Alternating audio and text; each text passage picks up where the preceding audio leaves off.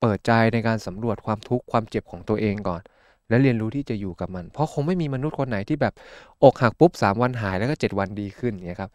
การที่เราจะก้าวต่อไปโดยที่ยอมรับความเจ็บปวดและใช้ชีวิตในภาวะปัจจุบันให้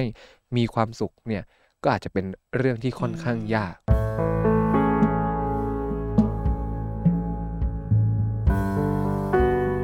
คุณกำลังฟังออจิตพอดแคสต์และคุณ ไม่ได้อยู่คนเดียว เมื่อเปิดพอดแคสต์จะมีเราอยู่เป็นเพื่อนเสมอ สวัสดีค่ะ สวัสดีค่ะคุณแม็ก สวัสดีครับ วันนี้ค่ะ อังคณาเป็นตัวแทนของกลุ่มคนประเภทหนึ่งค่ะ อย่างเช่น คนอ่างอกหักนั่นเอง หลายๆคนอาจจะเคยเจอ เช่น อังเองก็เคยเจอ นั้นเรามาพูดถึงกันดีกว่าค่ะ ว่าคนอกหักเนี่ยพบนักจิตวิทยาได้ไหม นักจิตวิทยาเนี่ยช่วยอะไรเราได้บ้าง ครับ เออถ้าถามเนี่ยตอบไม่ง่ายก็จริงก็คือช่วยได้แหละครับ พบได้เลยอย่างเงี้ยครับอืมช่วยยังไงคะเพราะว่าพอคนเราอกหักอะครับ เราจะต้องเรียนรู้จากธรรมชาติของการอกหักก่อนอืมอันนี้อาจจะขยายความนิดนึงครับว่า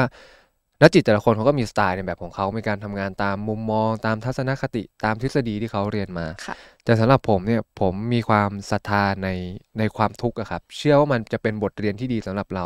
เพราะฉะนั้นพอเราอกหัก มันก็เป็นบทเรียนอย่างหนึ่งของเราอืมแล้วเราไม่มีความจำเป็นจะต้องไปวิ่งหนีหรือรีบกระโดดออกจากมัน ผมมีความเชื่อว่าเราควรจะได้เรียนรู้อะไรบางอย่างจากมัน เรียนรู้ที่จะอยู่กับมันให้เป็น เพราะคนเราชอบวิ่งหนีจากมันนะครับใช่อ่าพออกหักปุ๊บ ผมอยากชวนผู้รับบริการให้ตั้งหลักที่จะเปิดใจในการสำรวจความทุกข์ความเจ็บของตัวเองก่อน และเรียนรู้ที่จะอยู่กับมัน เพราะคงไม่มีมนุษย์คนไหนที่แบบอกหักปุ๊บ3วันหายแล้วก็ 7 วันดีขึ้นเนี่ยครับเอ่ออาการอกหักอาจจะหายกันไปใน 3 วัน 7 วัน แต่สุดท้ายมันก็จะยังเหลือความคาดหวัง ความผิดหวัง ความทรงจำความยึดติด มันก็จะมีอีกหลาย ๆ เรื่องถาโถมเราเข้ามา ซึ่งถ้าเราไม่ได้ชัดเจนกับประเด็นพวกเนี้ยครับการที่เราจะก้าวต่อไปโดยที่ยอมรับความเจ็บปวดและใช้ชีวิตในภาวะปัจจุบันให้มีความสุขเนี่ยก็อาจจะเป็นเรื่องที่ค่อนข้างยาก เพราะฉะนั้นการตั้งหลักอยู่กับสิ่งเหล่านี้แล้วค่อย ๆทำความรู้จักมัน ค่อย ๆ ปรับชีวิตที่สุขบ้างทุกข์บ้าง เจ็บบ้าง ร้องไห้บ้าง ปรับช่วงชีวิตตัวเองเนี่ยที่เปลี่ยนแปลงในช่วงเวลาหนึ่งเนี่ยครับให้มันมีความสมดุลแล้วเราก็สามารถใช้ชีวิตต่อไปได้ อันนี้จะเป็นวิธีหลักๆ ที่ผมใช้ ขอถามถึงเรื่องส่วนตัวได้ไหมคะ ถ้าสมมติว่าอ่าฮะคุณแม็กอกหักเนี่ย คุณแม็กมีวิธีจัดการกับตัวเองยังไง เพราะว่าคุณแม็กก็เป็นนักจิตวิทยาใช่ไหมคะครับก็เลยอยากรู้ว่า เอ๊ะ แล้วพอพบกับตัวเองเนี่ย จัดการยังไงอะคะครับเอ่อปรึกษาตัวเองในกระจกหรือเปล่า เอ๊ะ เฮ้ย ฉันอกหักนะ ฉันจะทำยังไงดี ครับ คงไม่ถึงขั้นนั้นอย่างเงี้ยครับ แต่ว่าโดย ความเป็นมืออาชีพนักจิตเราจะต้องมี partner อีกคนหนึ่งเอาไว้ หรือถ้าแบบไม่ใช่เพื่อนกันในระดับที่เป็น partner ก็จะเป็นแบบ therapist ของตัวเองไปเลย เป็นนักจิตส่วนตัวของเราอีกทีหนึ่งค่ะหรืออาจจะเป็นระดับ supervisor อย่างเงี้ยครับอย่างของผมก็มี therapist เป็นของผมเองอ่าของผมเนี่ยเป็นความท้าทายอย่างหนึ่งครับ เพราะว่าตอนนั้นอกหักช่วงประมาณสามทุ่มกว่าๆครับตื่นเช้ามา8ปดโมงก็ต้องทำเคสต่อ เป็นคนที่ความจำดีมากเลยนะคะ ใช่ครับมันฝังตาตรึงใจมากนะครับ มันตาตรึงใจเพราะต้องตื่นมาทำเคสนะครับค่ะแล้วก็ตื่นมาทำงานต่อ พอเราทำงานอะไรเสร็จเนี่ย เราอะพยายามเก็บความเจ็บปวดของตัวเองไว้ในลิ้นชักส่วนตัวของเรา อันนี้เป็น skill ที่นักจิตต้องฝึกอยู่แล้วมก่อนที่เราจะทำเคสในทุกเคส เราต้องเก็บอารมณ์ของตัวเองก่อนทั้งบวกและทั้งลบอย่างเงี้ยครับ ผมก็จะมีลิ้นชักตรงเนี้ยเอาไว้เก็บความทุกข์ตัวเอง เพื่อให้สามารถทำงานต่อไปได้ แต่ความเจ็บปวดไม่ได้หายไปไหน พอทำงานจบ ผมก็เอาความเจ็บปวดเนี้ยออกมา แล้วก็ปล่อยให้ตัวเองเป็นมนุษย์ธรรมดาคนหนึ่งที่เจ็บปวดก็ร้องไห้ เสียใจแล้วก็พลั้งพลูมันออกมาอืมแต่ด้วยความเป็นนักวิชาชีพอะครับ ก็คุยเรื่องนี้กับเทอราปิสก็เอาเรื่องนี้มาเปิดอกนั่งคุยกันคุยกับนักจิตที่เราไว้ใจแล้วก็คุยกันได้ ที่จะช่วยเหลือให้เราผ่านพ้นช่วงเวลาตรงนี้ไปได้ แต่ทั้งนี้ทั้งนั้นนะครับ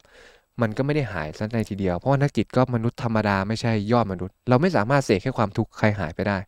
แต่สิ่งที่เราได้รับก็จะเหมือนกับสิ่งที่เรามอบให้กับเคสก็คือ เราได้เข้าใจความเจ็บปวด ได้เข้าใจความสัมพันธ์ เข้าใจภาวะที่เราอกหักมากยิ่งขึ้น เพราะอกหักมันเป็นคำกลมๆอะครับค่ะคำที่ใครบางคนจากเราไปอืมและในอกหักนั้นก็มีหน้าตาอีกว่า เราทิ้งเขาเขาทิ้งเราเขานอกใจเราเรานอกใจเขามันเข้ากันไม่ได้ไม่มีเวลาให้ชีวิตไปกันไม่รอดเนี่ยมันจะมีหน้าตาในแบบของมัน ผมก็ต้องรู้จักหน้าตาของความอกหักของตัวเอง รู้จักหน้าตาความทุกข์ความเสียใจ แล้วก็ต้องเรียนรู้ที่จะอยู่กับมัน ผมจำได้เลยว่าคำพูดสุดท้ายที่ผมพูดกับเทเลปิสก็คือว่า ช่วงเวลาสองปีที่ผมอยู่กับเขาเขาคนนี้ก็คือแฟนอย่างเงี้ยครับค่ะมันเป็นช่วงเวลาที่มีกันและกันมาตลอด วันนี้ไม่มีเขาแล้ว ผมคงจะต้องเรียนรู้ที่จะออกแบบชีวิตของตัวเองใหม่ ในวันนี้ที่ไม่มีเขา มันก็ยังเป็นการเรียนรู้อย่างเนี้ยครับ มันก็ยังไม่ได้หายหรอกแต่เราจะชัดเจนมากว่า เฮ้ยเราเจ็บเพราะอันเนี้ยแหละ อืม แต่เจ็บก็ส่วนเจ็บนะแล้วเราก็ค่อยๆฮิวตัวเองอะไรที่ดีกับเราก็ยังทำได้ เพราะผมอยู่ในสภาวะที่ไม่สามารถให้ความเจ็บปวดมารบกวนการทำงานของตัวเอง แต่ก็ยอมรับแหละครับว่าพอมันเจ็บหนักๆก็ก็ลดจำนวนงานลงทำงานน้อยลง เพราะสมาธิเราไม่เท่าเดิม เราก็ต้องยอมรับตัวเองว่าเราดรอปเนี่ยครับก็ค่อยๆฮิวตัวเอง พอทุกอย่างค่อยๆ ดีขึ้นก็กลับมาทำงานใช้ชีวิตได้ตามปกติอืมอืมและปลายทางสุดท้ายก็เป็นการยอมรับความจริงที่เกิดขึ้นนะครับค่ะนั้นขอเป็นแบบว่าสมมติว่าวันเนี้ยอังอกหักครับและอังมาพบคุณแม็กครับผม คุณแม็กจะเริ่มยังไงอะคะแบบเออเนี่ยอยากได้รับคำปรึกษาครับ ก็เริ่มจากการสำรวจก่อนแหละครับ เป็นขั้นตอนพื้นฐานที่นักจิตวิทยาทำเพราะว่านักจิตไม่ใช่คนที่มีคำพูดสวยหรู หรือใช้คำพูดที่เปลี่ยนความคิดคุณหรือมาเทศนาหรือบอกคุณว่าจะต้องคิดยังไงให้ชีวิตดีขึ้น แต่นักจิตวิทยาการปรึกษาอย่างเราทำให้คนที่มาพบเราเนี่ยเข้าใจเรามากขึ้นขั้นแรกผมก็ต้องรู้ก่อนว่า คุณอังเจออะไรมา เล่าเลยไหมคะ ก็เป็น concept อะครับ ก็รู้ว่าคุณอังเจออะไรมา และทีนี้อืมก็จะมีใน part ของเนื้อหาเรื่องราว ความค่ะรู้สึกและความสัมพันธ์เนาะแบ่งง่าย ๆ อย่างเงี้ยในเบื้องต้นคุณอังก็อาจจะพูดมาก่อนว่าทำไมถึงมาพบอ๋อคือต้องเล่าว่า เอ้ยทำไมเราถึงอกหักอืมใช่ไหมอะสมมติว่าแฟนนอกใจอ่าฮะแล้วครับแฟนก็ตัดสินใจบอกเลิกเราครับเราก็เลยอกหัก แล้วทีนี้ก็เลยไม่รู้จะไปทางไหนก็เลยอะ ในเมื่อฮะมาดูที่ออจิตแล้วเอ้ยพบนักจิตวิทยาดีไหมอ่าครับอ่าวันนี้ก็เลยขอมาพบคุณแม็กครับค่ะ คุณแม็กจะให้คำปรึกษายังไง ก็ต้องทำความรู้จักสิ่งที่คุณอังเจอมาอย่างเงี้ยครับอืมแล้วมันก็จะไปได้หลายจุด อาจจะเริ่มจุดที่อะไรที่ทำให้รู้สึกว่าตรงเนี้ยเป็นปัญหาหรืออะไรที่ทำให้รู้สึกว่าเรามาพบกัน เหมือนตั้งหลักก่อนก็จะได้เคราโครงของปัญหาแล้ว ทีนี้พอคุยไปก็ต้องสำรวจเพิ่มอะครับว่าหนึ่งตัวที่ทำให้มาพบเนี่ยคืออะไร ปัญหาคืออะไรสองความรู้สึกตอนนี้เป็นยังไงอืม และสำคัญสุด 3 ความสัมพันธ์ที่คุณอังดำเนินมาเป็นยังไง อันที่3เนี่ยสำคัญมาก เพราะถ้าขาดจุดเนี้ยนักจิตจะแทบไม่เข้าใจเลยว่าทำไมความรู้สึกที่เป็นในวันเนี้ยมันถึงดูหนักแน่นทำไมมันดูหนักหน่วงอยู่ในนั้นพอได้ step นี้ก็เหมือนแบบผมรู้จักคุณอังเหมือนผมไปเป็นตัวละครหนึ่งที่ไป observe เรื่องราวของคุณอังอืมแล้วเราก็จะมีการทบทวนกันว่า ผมเข้าใจถูกมากน้อยแค่ไหนอ่าแล้วเราจะเริ่มคุยกันแล้วว่าปัญหาตอนนี้คืออะไร ค่อยๆคุยกันไปทีละเล็กทีละน้อย แล้วก็ค่อยวางแผนว่า คุณมองว่าปัญหาเป็นแบบนี้ใช่ไหมแล้วเราจะจัดการกับปัญหานี้ยังไงดีก็ค่อยๆคุย ค่อย ๆ วางแผน โดยจะมีผมเนี่ยเหมือนเป็น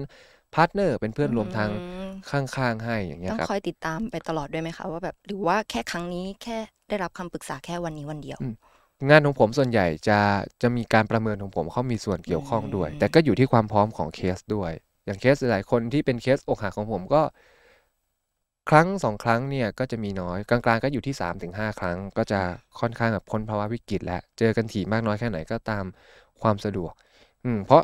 อย่างที่ผมบอกอกหักมันเป็นคำกลมๆอะครับ เขาต้องเข้าใจว่าสิ่งที่เขาเจ็บและเป็นปัญหาจริงๆ คืออะไร อืมพอมาดูแล้วบางคนก็แบบเจ็บที่ถูกหักหลัง เจ็บที่อืมถูกทำลายความไว้เนื้อเชื่อใจ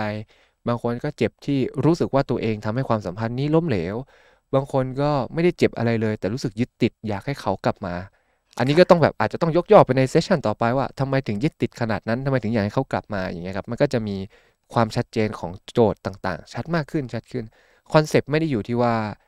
ผมจะทำให้คุณหายเจ็บหายทุกข์ได้ไง แต่ concept เริ่มต้นเลย คุณจะชัดเจนกับความเจ็บปวดของตัวเองยังไง เพราะถ้าปราศจากความชัดเจนเนี่ยครับต่อให้มีหนทางเป็นร้อยเป็นพันถ้าร้อยพันหนทางนั้นไม่ตอบโจทย์ มันมันไม่คลิกกับความในใจครับ มันก็ไม่สามารถช่วยเราได้ ก็คือเหมือนนักจิตวิทยาก็คือเหมือนคอยให้คำปรึกษาหรือว่าคอยอยู่เป็นเพื่อนเราข้างๆ ด้วยกันนี่เองใช่ครับ โดยที่ทำให้คนคนนั้นเนี่ยได้เข้าใจตัวเองในแบบที่เขาเป็นมากขึ้นเรื่อยๆเรื่อยๆเรื่อยๆนะครับแล้วเวลาที่เราอกหักอะค่ะ เราร้องไห้ได้ไหมคะ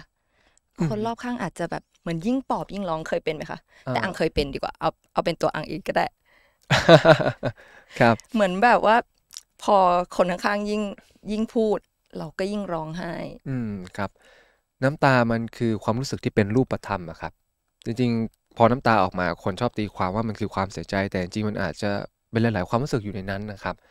ตอนที่เขาปลอบเขาอาจจะแตะโดนใจบางอย่าง ที่แบบมันรู้สึกโดนอะแต่คำว่าโดนนั้นอะมันยังเจ็บด้วยไง แล้วมันก็เป็นความรู้สึกนั้นออกมา ในหยดน้ำตาที่ออกมันอาจจะเปลี่ยนไปด้วยความเสียใจ ความโกรธ ความผิด หวังความทรมานความเดียวดายอย่างเงี้ยค่ะเพราะฉะนั้นทุกคนมีสิทธิ์ที่จะร้องไห้ได้ เพียงแต่ว่าเราจะต้องเรียนรู้ว่าเราจะร้องไห้ยังไงให้เป็นร้องไห้ยังไงให้ปลอดภัยกับเรา ไม่ใช่ทุกคนที่เราไปนั่งร้องไห้ด้วยแล้ว เขาจะเป็นเซฟโซนสำหรับเรา บางคนก็ต่อว่าเรา หรือบางคนก็ห้ามไม่ให้เราร้องไห้ เออเพราะฉะนั้นเนี้ยในเมื่อเราเจ็บอยู่แล้ว ก็ต้องป้องกันตัวเองไม่ให้เจ็บเพิ่มอย่างเงี้ยครับ ใช่อืค่ะมเหมือนเคยได้ยินว่าภูมิคุ้มกันด้านจิตใจของคนเราไม่เท่ากันค่ะ ถูกต้องครับ ใช่เพราะสำหรับใครบางคนเรื่องเนี้ยอาจจะเบาสำหรับเขาอืมแต่สำหรับเราอาจจะหนักใช่ครับ เพราะฉะนั้นนะคะคือง่าย ๆ คือบางทีเราไม่จำเป็นต้องไปพูดกับเขาว่า มันเรื่องแค่นี้เองสำหรับอืมอังรู้สึกว่าถ้าได้ยินแบบนั้น มันจะยิ่งทำให้เราเศร้ามากกว่าใช่เดิมครับ มันคือการตัดสิน คุณค่าทางความรู้สึกของเขากับเรื่องเรื่องนั้นนะครับ คุณอาจจะรู้สึกว่าเฮ้ยมันก็เรื่องแค่นั้นนะครับ ใช่ครับมันเรื่องแค่นั้นเพราะคุณมองทุกอย่างด้วยสายตาและสติปัญญา แต่ยังไม่ได้ใช้หัวใจมอง ถ้าคุณใช้หัวใจมอง หัวใจคุณจะเข้าไปอยู่ในใจเขา แล้วคุณก็มองเรื่องของเขาผ่านในแบบที่เขาเป็น ใช่ค่ะอืมแล้วมันจะไม่ใช่คำพูดว่าเอ้ยเรื่องแค่นั้นเอง แต่มันจะเป็นอืมอะไรบางอย่างที่บอกว่า เออฉันเข้าใจอะว่ามันเป็นแบบนี้อาจจะไม่ได้เข้าใจทั้งหมด แต่ฉันก็เข้าใจที่เป็นแบบนั้น หรือ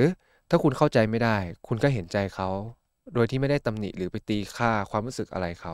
อาจจะนั่งอยู่กับเขาเฉยๆปลอบโยนเขาบ้างโอบไหล่เขาบ้าง หรือถ้ากอดกันได้ในจังหวะที่ใช่ก็กอดคอยปลอบใจอผมก็เคยเป็นนะครับบางทีเพื่อนผมอกหักในแบบที่ผมไม่เคยเจอมาก่อนเนี่ยในช่วงหนึ่งชีวิตที่เป็นวัยรุ่นเนี่ยผมก็ไม่รู้จะทำยังไง ผมก็เห็นมาร้องไห้ก็บอกว่ามึงมึงมานี่มา ก็กอดแล้วก็ตบหลังมันข้างหลังบอกเอออยากร้องก็ร้องเถอะ กูพูดตรงๆกูก็ไม่เข้าใจหรอกว่าทำไมมึงถึงเจ็บได้ขนาดนี้ แต่เอาเป็นว่าถ้ามึงอยากร้องไห้นะมึงร้องกับกูได้อะไรเงี้ยร้องให้พอเพื่อนจริงค่ะเออร้องจนกว่ามึงจะหยุดร้องอะอืมแล้วก็ความตลกก็คือเป็นแบบนั้นจริง ๆ เสื้อข้างหลังผมนี่เปียกยับเลยฮะ เปียกเหงื่อ เปียกน้ำตาเนี่ยนะครับอ๋อ ค่ะ ต้องขอบคุณคุณแม็กมากนะคะสำหรับคำแนะนำดีๆสำหรับใครที่ตอนนี้อาจจะอกหักหรือเคยมีประสบการณ์ด้านครักาบรอกหักนะคะ แต่สำหรับอังคณาเองบางครั้งก็แค่ต้องการเหมือนแบบมีเพื่อนคอยรับอือฮึฟังจริง ๆ หรือว่าเราอยากระบายสำหรับวันนี้นะคะ สวัสดีค่ะ ผมอยากจะ อธิบายก่อนนะครับว่าสิ่งที่เราพูดมานะครับ ก็จะเป็นเรื่องราวอาจจะไม่ได้เจาะลึกมากนะครับ เป็นแบบเบื้องต้นเท่านั้นเอง ถ้าเกิดว่าเพื่อนๆฟังแล้วรู้สึกไม่สบายใจ เราต้องขออภัยณที่นี้ด้วยนะครับ หรือถ้าเพื่อนๆรู้สึกว่าปัญหาที่อยู่ในใจฉันไม่ได้ดีขึ้นเลยนะครับเราก็อยากแนะนำว่าจริง ๆ แล้วสิ่งที่เราพูดมาเป็นเพียงแค่เบื้องต้นเท่านั้นเอง ถ้าเกิดว่าเพื่อนๆ รู้สึกไม่สบายใจ หรือรู้สึกว่ามันไม่ได้ดีขึ้นนะครับ การพบผู้เชี่ยวชาญอาจจะเป็นทางเลือกที่ดีทางหนึ่งนะครับ ออจิตพอดแคสต์